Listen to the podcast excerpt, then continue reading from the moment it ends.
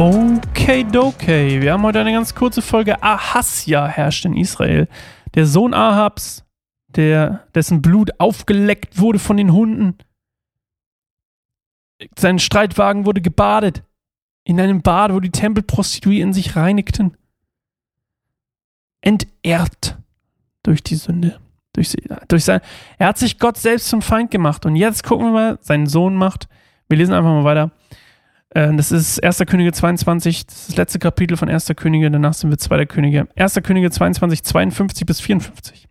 Die Herrschaft Ahasjas, des Sohnes Ahabs über Israel, begann im 17. Jahr der Regierungszeit König Joschafats in Juda. Er regierte zwei Jahre in Samaria, doch er tat, was dem Herrn missfiel und folgte darin dem Beispiel seines Vaters und seiner Mutter und dem Jerobeams, des Sohnes Nebats, der Israel zur Sünde verleitet hatte. Auch er diente dem Baal und betete ihn an. Dadurch erregte er den Zorn des Herrn, des Gottes Israels, genauso wie sein Vater es getan hatte. Na, was wird wohl aus ihm werden? Also wir, das ist ein bisschen Cliffhanger hier, ne? Muss man einfach mal zugeben. Da hat der Bibelautor einfach mal einen Cliffhanger eingebaut.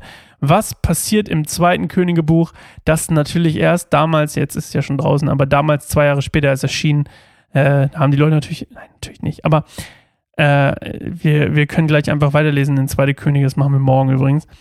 Und ja, Ahasja verbreitet einfach genau den gleichen Murks wie sein Papa, macht genau da weiter, wo sein Papa aufgehört hat. Und, ähm, oder was heißt aufgehört, hat er nie aufgehört.